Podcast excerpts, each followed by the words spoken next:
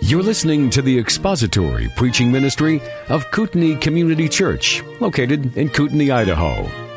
We pray that Christ is exalted and your spirit is blessed by the teaching of God's Word. For more information about Kootenai Church, please visit us online at kootenaichurch.org.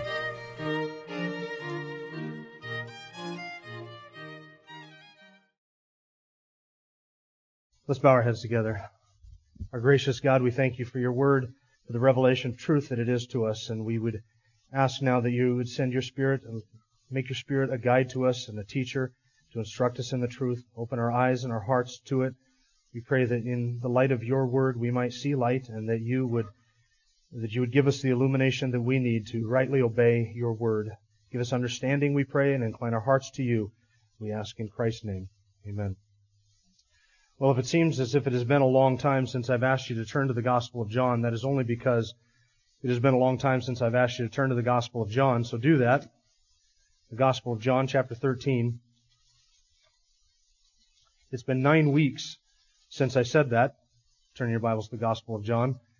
Uh, of course, not all of that was I off. We did do Psalm 73, the prosperity of the wicked, uh, in between John 12 and 13, but we're going to be picking back up again in this 13th chapter of John starting uh, really what is a gospel. Did I just cut out there? A brand new section in John's gospel. And by brand new, I just don't mean a new miracle or a new chapter, but really a section of John's gospel that is entirely different than the first 12 chapters of this gospel. It is almost like we have turned a corner, as it were, and, and go into an entirely different style and, and an, an entirely different feel in John's gospel than the first 12 chapters. And as has been the custom since we started John, every once in a while it's necessary to step back and kind of get a, an overview of a larger passage of scripture, maybe what is ahead. I've done that at the beginning of every chapter or the beginning of every kind of major break in the gospel where we step back and kind of give you an overview. And so that's what I'm going to do this morning. I'm going to give you an overview of chapters 13 through 17. We're not going to read all five of those chapters, but we are going to kind of cover them at 50,000 feet to get an idea of what is ahead. Uh, these passage or th- these messages are not my favorite ones to preach. I prefer taking a little chunk of scripture and really diving in deep and, and working our way through it slowly. But it's necessary, I think, to step back and get a bird's eye view of, of large passages of scripture for a couple of different reasons. Uh, first of all, because it helps us to kind of get an idea of where we're going. Remember, the understanding of any given text is always determined by its context. And context is not only what we have already studied, but what we are going to study in the future. So as we work our way through, we need to keep in mind not just what we have already seen in a book or a passage, but also what lies ahead. And so the purpose of an overview is to give us some idea of what type of a text we're dealing with, sort of what we're going to be looking at over the course of the next several months.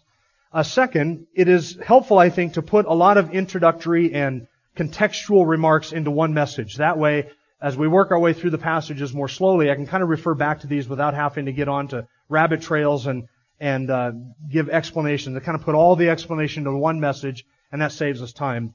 And when you go through the passages of Scripture as slowly as we do, anything that saves time is a good thing. So, we're in John chapter 13, and this is what is called the farewell discourse. Chapter 13 through 17 is the farewell discourse. Some of you may have heard this referred to as the upper room discourse. It is named that because of the location that Jesus began this discourse, which was the upper room with his disciples at the final Passover meal that he celebrated with his disciples on the evening before his crucifixion. Uh, I have also heard it referred to as the farewell discourse, not just the upper room discourse, but the farewell discourse. And I prefer the term farewell discourse for this reason. The farewell, the title farewell discourse really captures the tone and one of the main themes that runs all the way through chapters 13 through 17. You can call it the upper room discourse if you want. There's no sin in that. I've even called it the upper room discourse even recently, but the farewell discourse, I think that that really captures the whole tone and the, the sobriety of what Jesus is teaching in these final chapters. There are in John's gospel seven miracles and seven discourses, and I've told you before it would be to your benefit if you memorize the seven miracles and the seven discourses. And probably the best way to recapture the teaching of the first 12 chapters would be just to list and remind you of the seven miracles and the seven discourses. First, the seven miracles. In chapter 2, it's turning water into wine. At the end of chapter 4, Jesus healed the nobleman's son in Samaria. At the beginning of chapter 5, Jesus healed the crippled man at the pool of Bethesda in Jerusalem. In chapter 6, he fed 5,000 and walked on water. Those are two miracles. uh, back to back. In chapter 9, he healed the man born blind, and in chapter 11, he raised Lazarus from the dead. Now those are the seven miracles.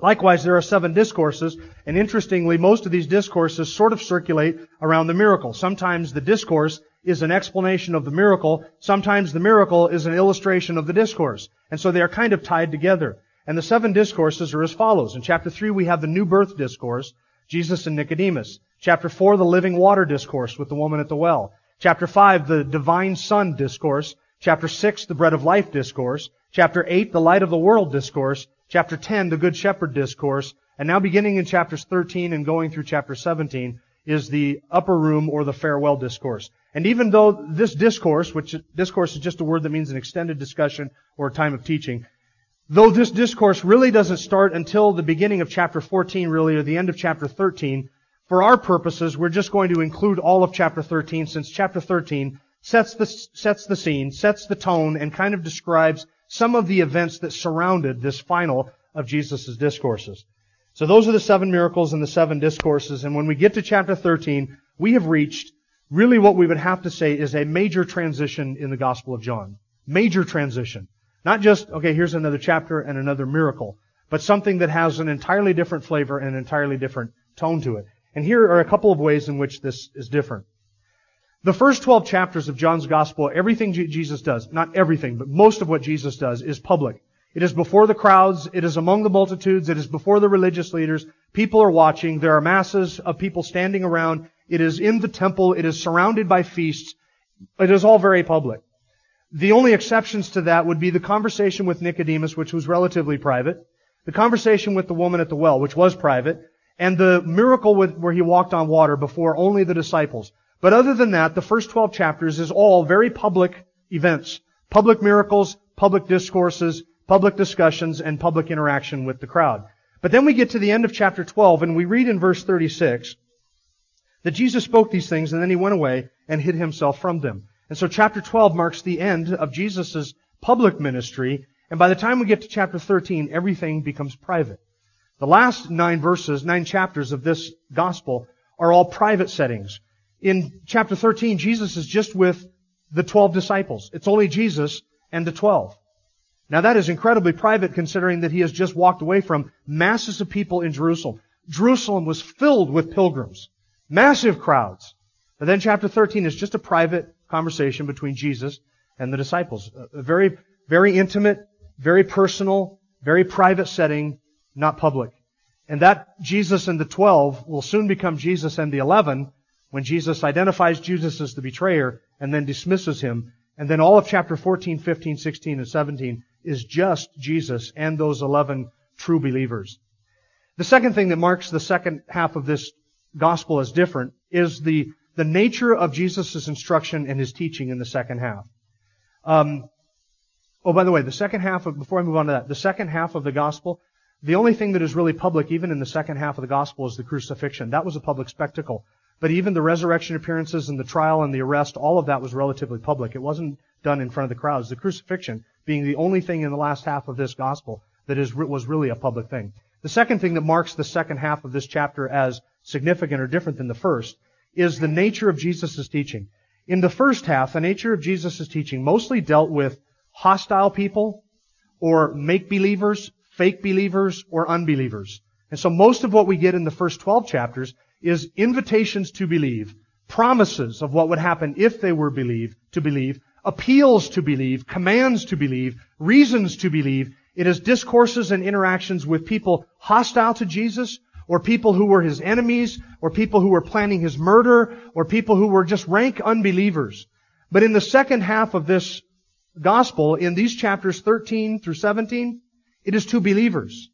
And even with Judas gone, the, the chief, the, the, the prime example of a fake believer, a false believer, is dismissed in chapter 12. And then what we have is teaching to believers. So in the first half, it is invitations to unbelievers. The second half, it is instructions to believers. The first half is geared to evangelizing the lost. The second half really geared to encouraging the found. So it's an entirely different sort of audience, and we need to keep that in mind as we work through chapters 13 through 17. We have to remember that Jesus is no longer addressing crowds of hostile Jews. We've come to expect that. in the first 12 chapters. Now in chapters 13 and following, it is an intimate, intimate gathering with just his disciples, just true believers, and everything in these chapters needs to be interpreted in light of that. Chapter 13 begins with a time notation. Notice it. Chapter 13 verse 1. Now before the feast of the Passover, Jesus, knowing that his hour had come, that he would depart out of this world to the Father, having loved his own who were in the world, he loved them to the end. During supper, the devil, having already put it into the heart of Judas Iscariot, the son of Simon, to betray him, Jesus, knowing that the Father had given all things into his hands, and that he had come forth from God, and was going back to God, got up from the supper and laid aside his garments, and taking a towel, he girded himself. There is a ton of information in those four verses. I mean, it's like John is just unloading theology in those first four verses. So the time notation is chapter 13 verse 1. This happened, this was happening before the Passover or around the Passover feast. So this is the last Passover in the life of Jesus. This then, this supper mentioned in verse 2 is the Passover supper. It is the final meal or what we would call the Last Supper that Jesus had with his disciples. We read it in Matthew chapter 26, the details of that supper. This is that supper. So this is Thursday evening. Jesus being crucified on Friday, resting in the grave on Saturday, rising again on Sunday. There is nothing, having gone through sort of the chronology of the Gospels and the Gospel of John, I will tell you that it is my position that there is nothing in all of the Gospels that in the least bit convinces me that Jesus was crucified on anything other than a Friday. There is nothing that indicates, to me at least, that the traditional understanding that Jesus had this supper on Thursday evening, was crucified on Friday, and rose on Sunday, that that should not be the way that we approach the text. Uh, I've read the articles arguing that Jesus was crucified on Thursday. I've read some arguing he's crucified on Wednesday. Uh, they're not convincing to me at all. I think that the, the standard chronology is just fine. He's crucified on Friday. So this is Thursday evening, less than 24 hours before he would be crucified, and only a few hours away from his arrest in the Garden of Gethsemane, which would take place in chapter 18. As we've gone through John, we're covering a lot of material here quick. As we've gone through the Gospel of John, I have tried to sort of pull in details from Matthew, Mark, and Luke to fill in some of the gaps that John uh, leaves in his Gospel that he was aware of, and that those gaps shouldn't cause us uh, any any angst at all. But there are details that Matthew and Mark and Luke all include in their Gospels which kind of shade some of the understanding of what is happening here. So as we work our way through the last half of John's Gospel, I'm going to try and tie in all of those other Gospels to kind of give a chronology of the events as they unfold. When we get to the end of chapter 12, the public ministry of Jesus is over. No more address to the crowds, no more address to the religious leaders, nothing else done publicly. He, he gave his final appeal, he walked away from the crowds, he hid himself from them, which as you remember is an act of judgment upon them for their rank unbelief. They had so hated the light and turned from the light that now when Jesus walks away and hides the light from them, that is an act of judgment. And it's, it, that speaks volumes toward his attitude toward the nation of Israel and their rejection of the light. So now that the public ministry has come to an end, chapter 13 just sort of jumps ahead to that final uh, night with the disciples. And we may ask, what was going on around that? In the meantime, there, there's a gap there. Let me fill in a few of those details. From Matthew chapter 21 and 22, here are the things that happened during those final days of Jesus' life. At some point in there, and I don't know, you know this is Wednesday, Thursday, during the day, I, I don't know exactly. At some point during those last few days before John picks it up in chapter 13, here's what happened. Jesus was answered a series of diffi- answered a series of difficult questions uh, from his hostile opponents. Do you remember some of them? Like, uh, should we pay taxes to Caesar? Remember the scribes came and said if a man has a wife and she dies having no kids, Moses said that his next of kin is supposed to marry her and he dies, and they go through that ridiculous scenario till all seven of them. Now, whose wife is she going to be? Uh, who, yeah, whose wife is she going to be in the resurrection? Those are the type of questions. They were asking him questions to try and trip him up publicly so that they might have a reason to accuse him. They were looking for some reason to, to arrest him, to bring him in, to accuse him, and to try him. Because remember, according to John, they have already decided that they are going to kill Jesus and Lazarus if they can get their hands on Lazarus. But now they're just looking for a grounds by which they can bring accusations against him. So they asked him a series of very tough questions. They asked him questions regarding the greatest commandment. And then at some point in John chapter 22, Jesus turned the whole situation around and he asked them a question that they couldn't answer. The Messiah, whose son is he? He's David's son? Yeah, he's David's son. Then why does David call him Lord? And if David calls him Lord, him being his son, how then does David call him Lord? How do you answer this? And They were caught in this quandary. They had no answer for it at all. And they asked him questions regarding, by whose authority do you say these things? And then Jesus pulls it right back around on them again, asks them a question that they can't answer. So we have all of that arguing and confrontation going on in those final days with the religious authorities that John doesn't mention. And then it kind of all comes to a climax, I think, in Matthew chapter 23, when Jesus gives there that, that scathing rebuke of the Pharisees, you scribes, you Pharisees, you hypocrites. And he, and he lambasts them for their hypocrisy and their self-righteousness and their rejection of the light in Matthew chapter 23. Then in Mark chapter 12, it says that Jesus taught on the widow. He observed the widow putting in her last two coins. Jesus observed her and taught his disciples, using that as an object lesson. And then in Matthew 24 and 25, at some point, I think as Jesus was coming in probably on Thursday to observe this feast of Passover with his disciples, that is when the disciples observed the temple and gleaming from a distance in its beauty, and Jesus said, uh, there's not going to be one stone left upon another, and this whole thing will be brought down and destroyed as an act of judgment, and he gives what's called the Olivet Discourse. That's Matthew 24 and 25.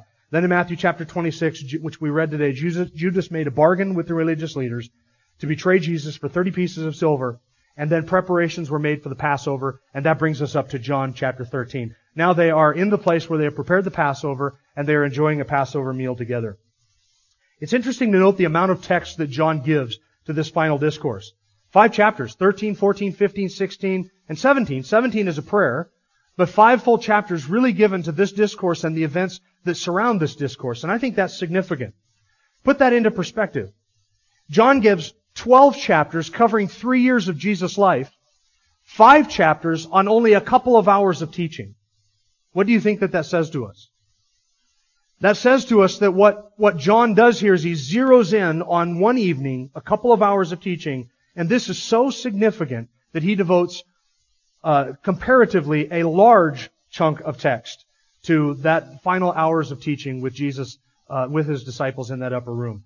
That is significant. That is a lot of text to cover just only a couple of hours of time. So in John's mind, and thus in ours, we should view this as a very significant, and it is, a very significant discourse. Let me give you an overview of some of the things that we're going to be covering here. First, I'll give you an overview of what's in each chapter. Chapter 13 has three main events. Three main events. Think of them this way. There is, first of all, Jesus washes the disciples' feet, and that really sets the tone for the whole evening.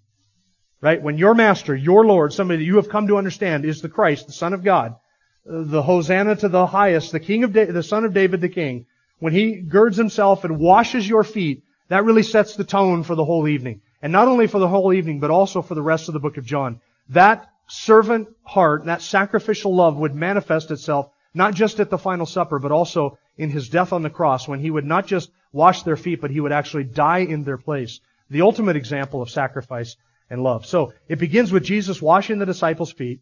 Then Jesus identified Judas as the betrayer and dismissed him from the group. That is the second main event. And then third, Jesus predicts at the end of chapter 13 Peter's denial before the rooster would crow three times. So those are the three main events. And then having, Jesus having washed their feet, dismissed Judas from the crowd, telling Peter, you can't stand on your own. Then we begin chapter 14, and there is 14, 15, and 16, which is the heart of the teaching of this discourse. And then when we get to chapter 17, it is a prayer. Chapter 17 is the perfect summation of the entire discourse, 13 through 16. It's the perfect summary of that entire discourse. It is also, I think arguably, and I think we're going to see this when we get to John chapter 17, the zenith of this book. And by zenith, I mean this. All of the themes, all of the teaching, all of the promises, all of the appeals and the invitations for the entire gospel are all summed up and tied together in that one prayer that Jesus utters to the Father on the night that he is betrayed. Right before his arrest in the Garden of Gethsemane, he prays the high priestly prayer. And all of the themes of the sovereignty of God, God giving a people to the Son, the Son dying for those people, saving them and securing them, all of those major theological themes are all tied together and summed up in that prayer. I think it is the, I think it is the peak of the themes in John's gospel. And of course, the resurrection, the crucifixion, the resurrection are the peak events, but the peak teaching is in John chapter 17 when Jesus prays for those who are His. He prays for us in that chapter. It's monumental. So that's an overview of it. One last thing before we sort of jump into some of the themes. As I give you that overview, do you notice that something is curiously missing? maybe you noticed it, something is curiously missing from the events in John's Gospel. There is no mention, in this last half of the Gospel, there is no mention of the institution of the Lord's Supper. Have you noticed that? John doesn't mention it. Matthew, Mark, and Luke, they all mention it, but John doesn't even mention it. Even though Catholics would argue, in John chapter 6, when Jesus speaks of eating his flesh and drinking his blood, Catholics would argue that's Jesus instituting communion. But we dealt with that in John 6. That's not what he's talking about in John 6. We get to John 13, we might expect that as John is giving us the details of this Last Supper, that he would include some teaching about the body and the blood of Christ and tying that in with Passover, but John doesn't mention it at all. Why is that? Uh, John gives us more detail, more text devoted to that final evening in Jesus' life than all the other gospel writers combined, but he doesn't mention the one thing that you and I typically think of as the central feature of that evening. He, he, he misses it entirely. Why is that? And ultimately, we can't answer the question why because John doesn't say, this is why I'm not mentioning communion, because then he would be mentioning communion, right? So John doesn't say that, so we can't know why he skipped over it. But let me offer a couple of suggestions. First, I think John, and I think it can be proven, that John was aware of the other three Gospels, Matthew, Mark, and Luke. John wrote later than all three of those Gospel writers. Not as late as some would suggest. I don't even think that John was written after 70 AD. But I do believe that Matthew, Mark, and Luke were all written before John was written. So John, I believe it can be shown from the Gospel, was aware of what the other Gospel writers included. He was aware of all three Gospel accounts, and he knew their contents. And so John purposefully takes discourses and miracles and events from the life of Jesus that the other gospel writers did not mention for whatever reason, and he highlights those in his gospel. That's what make John, that's what makes John so unique. Second, not only being aware of that, it might be also that John knew of Paul's extended teaching on communion from 1 Corinthians chapter 11, because 1 Corinthians was written before the Gospel of John. So, I think that John was aware of the teaching that was already there. Communion was already widely practiced widely understood among Christians. There's no reason for him to mention it. But second, John seems to focus more on the teaching of that evening and the tone of that evening than he does on the specific events of that evening. The events that are mentioned in chapter 13 really only serve to set the stage, and the emphasis is on the teaching of chapters 14, 15, and 16. As Jesus goes through that, if we read through that, you get the sense that the disciples were anxious, they were troubled, and they were disturbed by what he said to them at the very beginning I am leaving you and I am going to the Father. And the disciples were, the disciples were anxious at best. They did not know how to put this all together.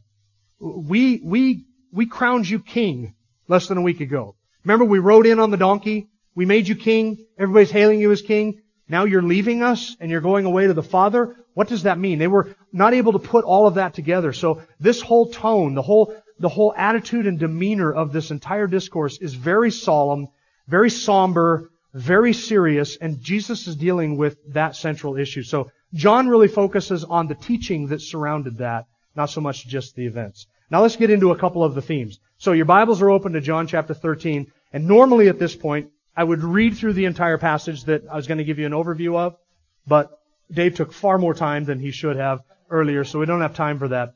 So what I'm going to do is I'm, I'm going to sort of crystallize what I think are five or six themes that are beautifully woven together in these five chapters. I mean, they're just, they, they flow like threads through a, a beautiful tapestry or canvas. And, and they kind of surface some of these themes once in every chapter as Jesus expounds upon them. So the first theme, the first theme is Jesus is leaving them. Chapter 13. So here's what we're going to do. I'm going to give you a theme and we're going to look at a couple examples we work our way through and then we'll jump back to beginning of chapter 13. I'll give you another theme and I'll show you how this threads throughout this, this discourse. Chapter 13, Jesus was leaving them. Look at verse, well, verse 1 sort of sets the whole tone for it. Before the feast of the Passover, Jesus, knowing that his hour had come and that he would depart out of this world to the Father. That is the theme that really traces all the way through this. In every chapter, several times in every chapter, Jesus mentions that. He is going to constantly be telling them all the way through chapter 17, I'm leaving, I'm departing, I'm going to the Father. Don't panic. Don't be anxious. Don't worry. Here's what has been provided. Here's what we're offering. Here's what's going to happen. Rest assured, we got it all under control, the Father, the Spirit, and I. But I'm leaving and I'm departing, and so here's what you need to know. And this theme travels all the way through these chapters. Look at chapter 13, sorry, 14, verse 2. Even verses which are very familiar to us mention this. In my Father's house are many dwelling places. If it were not so, I would have told you. For I go to prepare a place for you.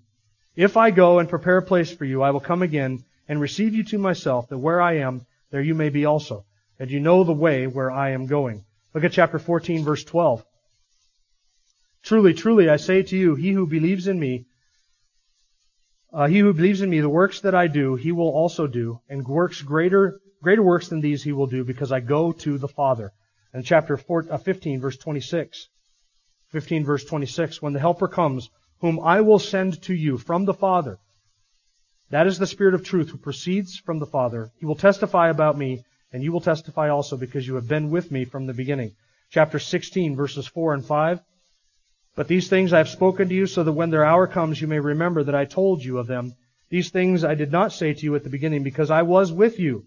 But now I am going to him who sent me, and none of you ask me, where are you going? Look at chapter 16 verse 28. I came forth from the Father and have come into the world. I am leaving the world again and going to the Father. And then chapter 17 verses 11 and 12. Even in the prayer that Jesus prays for the disciples, this is mentioned.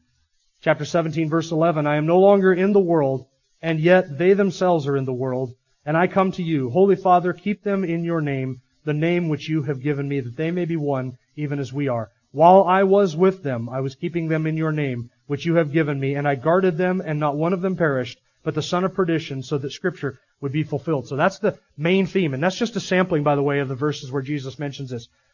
This is the shadow that overhangs this entire discourse. He's leaving, and he says it over and over and over again, while he is mixing in all of the other essential teaching. He wants them to know the crucifixion, the arrest, none of this should take them by surprise because he is leaving, and this was the Father's plan. A second major theme is that of the Holy Spirit. Uh, I mentioned to you a couple months back when we started the Gospel of John that the Gospel of John has more teaching about the Holy Spirit than all of the other three Gospels combined. When we get into chapters 14 through 16 and 17, that teaching on the Holy Spirit, Jesus just zeroes in on that. In light of the fact that he was leaving, Jesus lays out all of this doctrine regarding the Helper, the Spirit of truth, the Holy Spirit, the Comforter, the one who is coming, and he is teaching them about the person and the work of the Holy Spirit. We sometimes think of John as being a book about the deity of Jesus. It is. Every chapter, every page, every argument, every miracle, every discourse describes his deity. But we also ought not to forget that it is not just the deity of Christ that John teaches about. It is John's teaching about the triune God. There is Father, Son, and Holy Spirit. The first half of this book deals with mostly the interplay and the relationship between the Father and the Son. But now we get into the second half, and as Jesus is preparing to depart from his disciples, he is teaching them extensively about the Holy Spirit. It is a triune book. It's not just Jesus and the Father, but now we get the relationship of the Spirit brought into this, having understood how the first and second persons of the Trinity are related and they work together. Now we get the Spirit of God brought into this mix, and now we highlight the work and the ministry of the Holy Spirit. Let me give you a couple of examples. Chapter 14. Back to chapter 14, beginning of verse 16. I will ask the Father, and he will give you another helper, that he may be with you forever. That is the Spirit of truth, whom the world cannot receive because it does not see him or know him, but you know him because he abides with you and will be in you. Chapter uh, 14, verse 23. Verse 23, Jesus answered and said to him, if anyone loves me, he will keep my word, and my Father will love him, and we will come to him and make our abode with him. He who does not love me does not keep my words, and the word which you hear is not mine, but the Father's who sent me. So where's the Holy Spirit in that? How is it that the, how is it that the Father and the Son make their abode with the believer? It is in the helper whom he promised in verses 20, 16 and 17 of that chapter. So the promise of the presence of the Holy Spirit is a promise of the presence of the triune God, Father, Son, and Holy Spirit, all in the life of a believer. Chapter 15, verse 26. When the Helper comes, whom I will send to you from the Father, that is the Spirit of truth who proceeds from the Father. He will testify about me, and you will receive, you will testify also, because you have been with me from the beginning. I keep misreading words. This is like a nightmare come true. And I'm not sure. I keep looking underneath my glasses and then above my glasses, and I'm not sure if I need to get some new glasses. So I apologize for all the misreading. My, my eyes are not doing what they should be doing. All right, and then chapter 16, verses 5, beginning of verse 5. Look at chapter 16. But now I am going to him who sent me, and none of you asked me, Where are you going? But because I have said these things to you, sorrow has filled your heart. But I tell you the truth, it is to your advantage that I go away. For if I do not go away, the Helper will not come to you. But if I go, I will send him to you, and he, when he comes, will convict the world concerning sin, and righteousness and judgment. Concerning sin because they do not believe in me, and concerning righteousness because I go to the Father and you no longer see me, and concerning judgment because the ruler of this world has been judged. I have many more things to say to you, but you cannot bear them now. But when He, the Spirit of truth comes, He will guide you into all the truth, for He will not speak on His own initiative. But whatever He hears, He will speak, and He will disclose to you what is to come. He will glorify me, for He will take of mine and will disclose it to you. All things that the Father has are mine. Therefore I said that He takes of mine and will disclose it to you. That's a lot of teaching about the person of the Holy Spirit. There's also this another theme, a third one, is our relationship to the Father. And we've already seen that when Jesus promises that the Father and Jesus would come and make their abode with us. Turn to chapter 14, verse 18. I will not leave you as orphans. And this is a relationship with the Father. I will come to you. After a little while, the world will no longer see me, but you will see me because I live. You will live also. And in that day you will know that I am in my Father, and you in me, and I in you. Notice the intimacy of the relationship between the Father and the Son and the Holy Spirit, and then we are brought into that mix. There is an intimacy of relationship with, that the believer has with the triune God, Father, Son, and Holy Spirit. Verse 20, And that day you will know that I am in my Father, and you in me, and I in you. He who has my commandments and keeps them is the one who loves me, and he who loves me will be loved by my Father, and I will love him and will disclose myself to him. Chapter 15, verse 14. 15 verse 14. You are my friends if you do what I command you. And look at verse 15 and 16. No longer do I call you slaves, for the slave does not know what his master is doing, but I have called you friends, for all things that I have heard from my Father I have made known to you. You did not choose me, but I chose you and appointed you that you would go and bear fruit, and that your fruit would remain, so that whatever you ask the Father in my name he will give you. This I command, that you love one another. And then there is our relationship to the world. Chapter 14. Look at chapter 14, verse 30. Jesus talks about our relationship with the world, mostly because he was leaving the world and leaving the disciples, his church, his people, in the world. Chapter 14, verse 30. I will not speak much more with you, for the ruler of the world is coming, and he has nothing in me. But so that the world may know that I love the Father, I do exactly as the Father commanded me. Get up, let us go from here. Chapter 15, verses 18 through 21. If the world hates you, you know that it has hated me before it hated you. If you were of the world, the world would love its own, but because you are not of the world, but I chose you out of the world, because of this the world hates you. Remember the word that I said to you? A slave is not greater than his master. If they persecuted me, they will also persecute you. If they kept my word, they will keep yours also. But all these things they will do to you for my name's sake, because they do not know the one who sent me. And then there is our relationship to each other. Chapter 13 chapter 13, verses 34 to 36. A new commandment I give to you, that you love one another, even as I have loved you, that you also will know that you are my disciples, if you have love for one another.